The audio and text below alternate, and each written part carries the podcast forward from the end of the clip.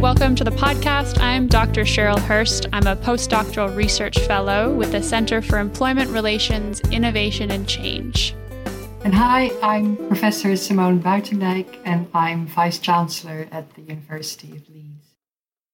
I'm going to start the podcast with a few questions about um, Professor Buitendijk as a leader at Leeds before we get into some bigger topics. So, to start, since beginning as the Leeds Vice Chancellor in September of 2020, you've had a notable presence online, which is not typical of people in your position. You've been active on Twitter, blogs, and of course, podcasts like this one. And there's also an informal and even familiar tone to your posts. What has led you to this choice in leadership style and voice?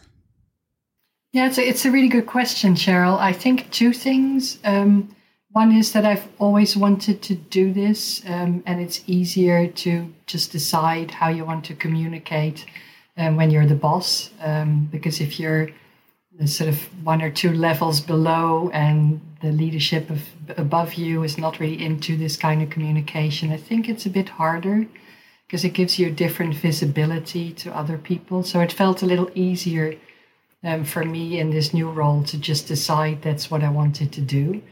And I think the second element um, is that I was very keenly aware that I needed to um, make myself known and, and uh, make myself visible and communicate to everybody in the Leeds community and differently than I normally would have done.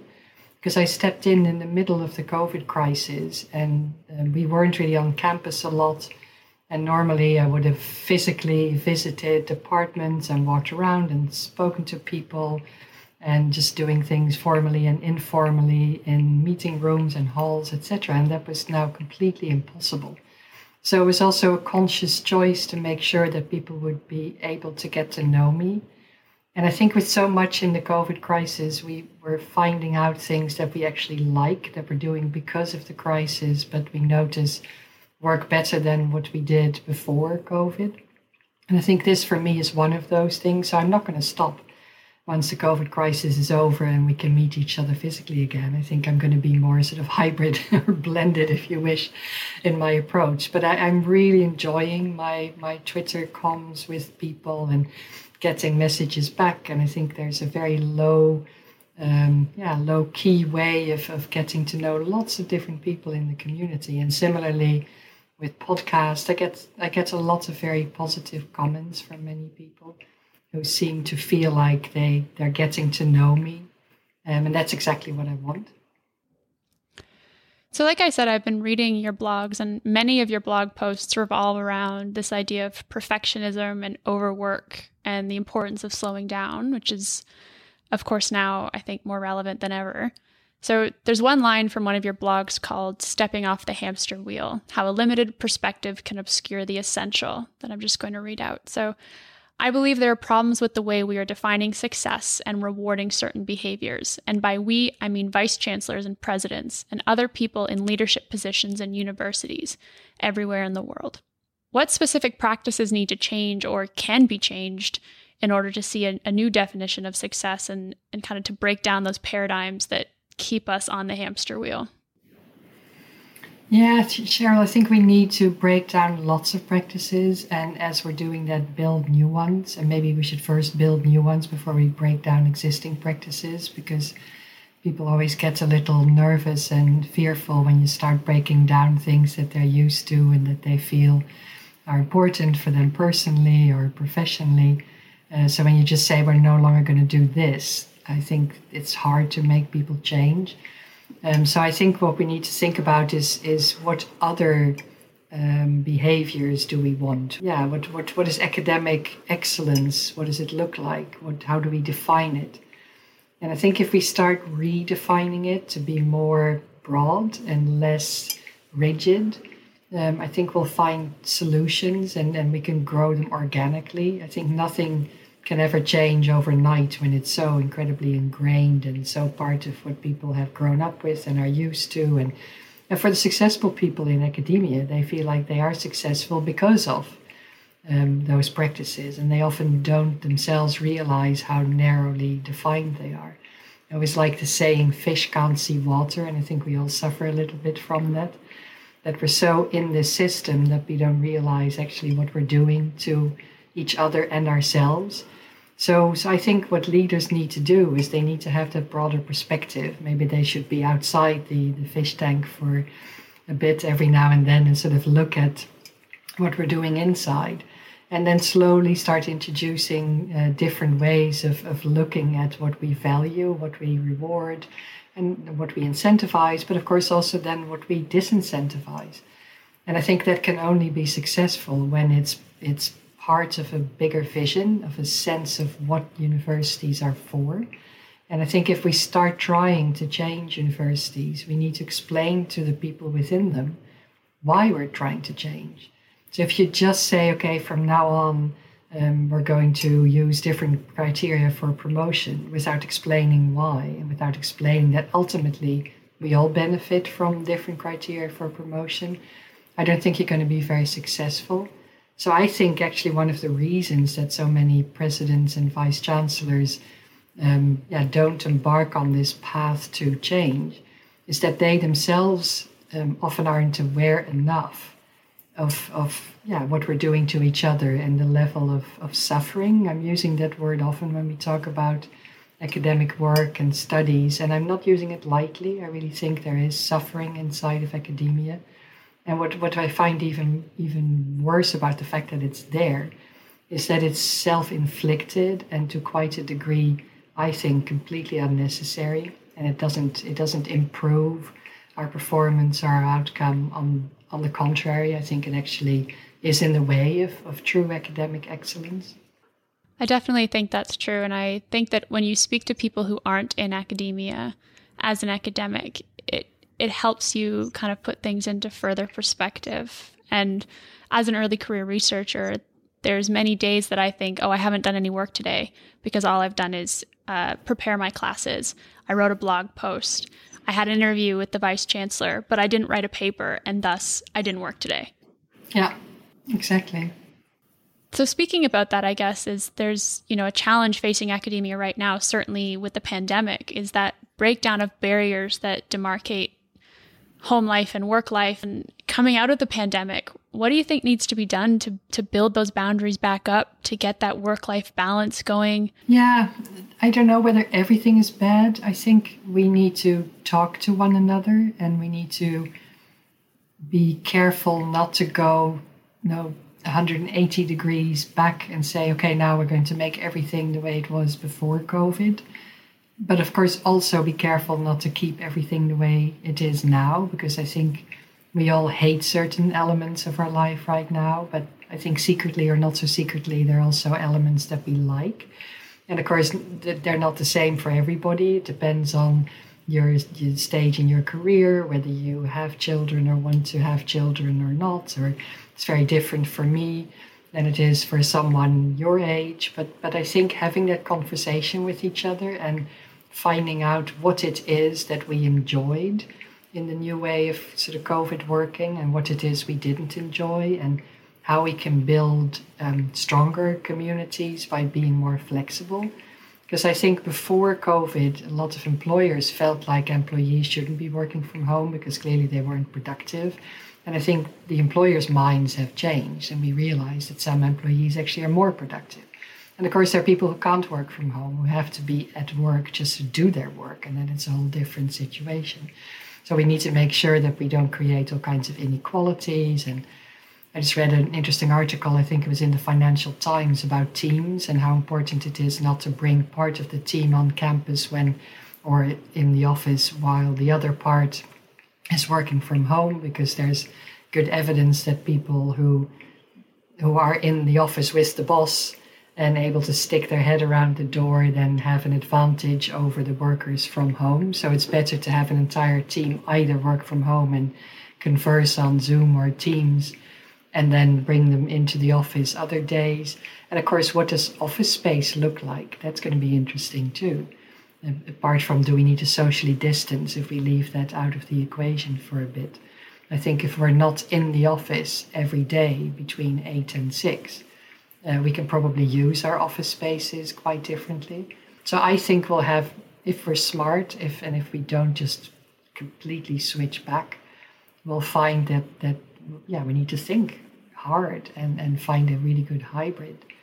Because I'm sure that also people with young children enjoy the fact that they don't have to commute every day into the office and leave at really early hours and sometimes just are able to drop the children off at school or daycare and then walk five minutes to their home for a day of work. But it also means we need to equip people's home working situations, make sure that it's actually healthy to do it. So, yeah, there are loads of things to juggle.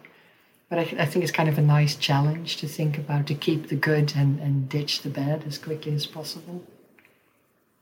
I definitely agree. And there's certainly that I think it'll take a few months for us to find that right balance between what works and what doesn't. And we're going to see those consequences, like that study you said, because we know that even from people that take flexible working arrangements and stay at home, they miss out on those informal networks. And so I don't think it's going to go back completely to pre-COVID. I just don't, can't imagine that we'll want to give up the things that we like better. So, to go back a, a, bit on what we were talking about with this overwork idea, academics and professionals were certainly working, you know, in overdrive. We are trying to not only do too many things, but we're trying to do too many things incredibly well. Yeah. And it's unsustainable. You know, in my own words, I would say that something's got to give. But we're all working within this system that regards this commitment and this, you know, elusive idea of perfectionism that you touch on in your blog posts. And you personally have become successful in this system. What were some of the defining moments in your experience, and, and what do you hope to change for the people coming up after you? Yeah, I don't know whether there was a defining moment. I think it was a whole set of things. Um, certainly, the fact that, that I was a single mother for a while and was juggling actually writing my PhD with taking care of two small children by myself was was extremely painful and difficult, and lots of nights that were far too short. And I felt I had no choice. I needed to do it. And I, yeah, it's probably a good thing I did it because I don't know whether I would have had this job if I hadn't completed my PhD. But just thinking about what that meant for me physically and mentally, and it was it was really too much.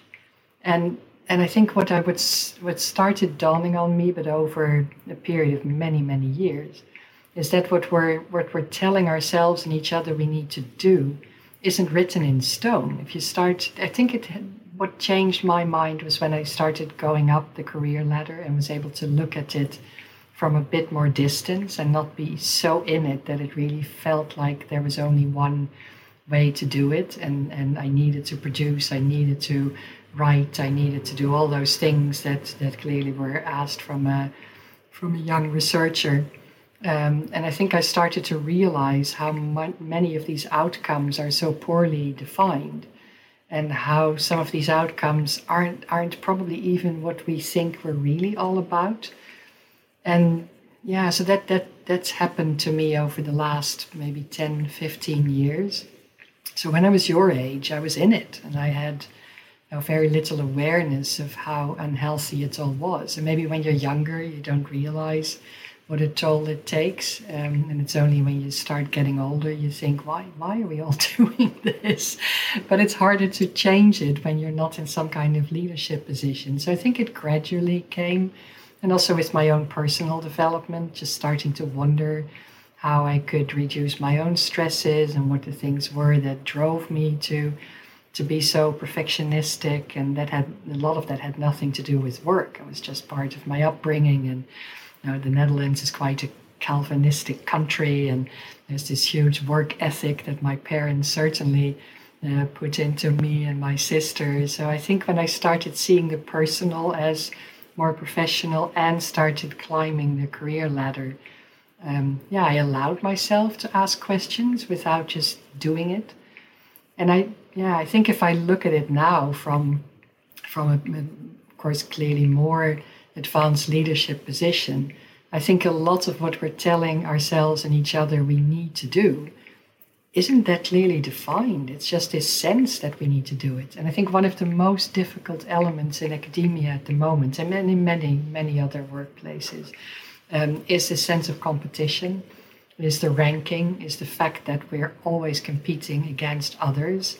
So it, it, if we all drive ourselves completely crazy, uh, if we all produce, produce, produce more and more and more, and there's actually lots of evidence that in terms of research publications, we are producing more and more and more and more, and still isn't stopping.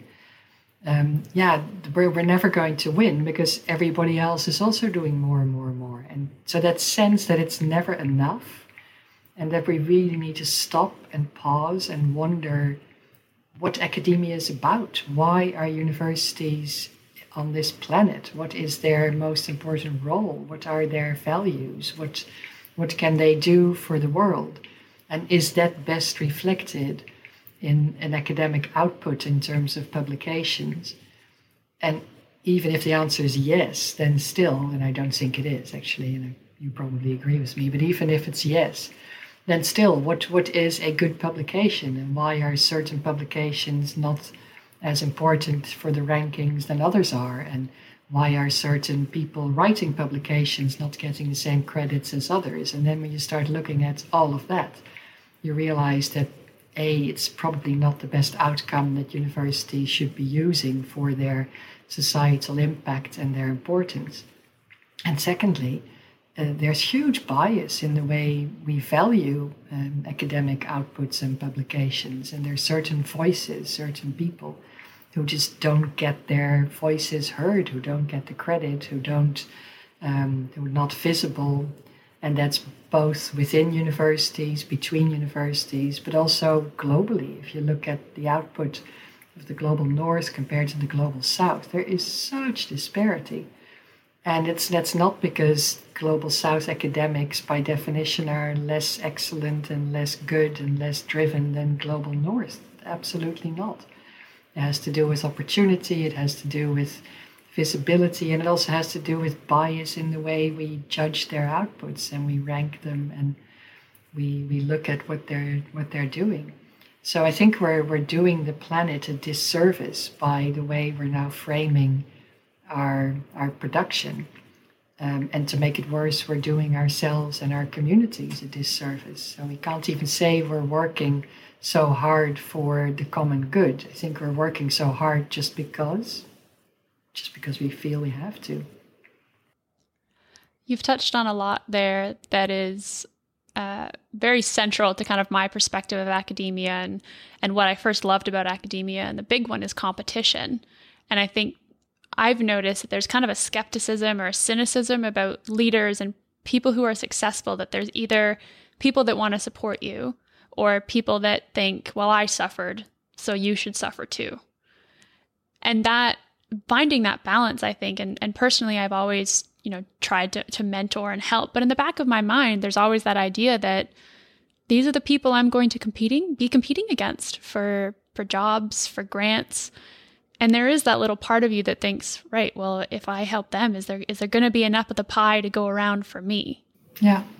No, and that's where, and then we haven't touched on that yet. It's very important that when we try to change, we don't just tell individuals they need to change. I don't just tell individuals they need to change, but I make sure that it's a systemic approach as well. So, what I want for the University of Leeds, and I think every university should want, is to find um, good incentive systems and to make sure that people like you who are inherently inclined to help others and to mentor actually see that rewarded so you don't even have to ever have that tiny nagging you know, voice in the back of your head that maybe you're, you're um, enabling your own competition.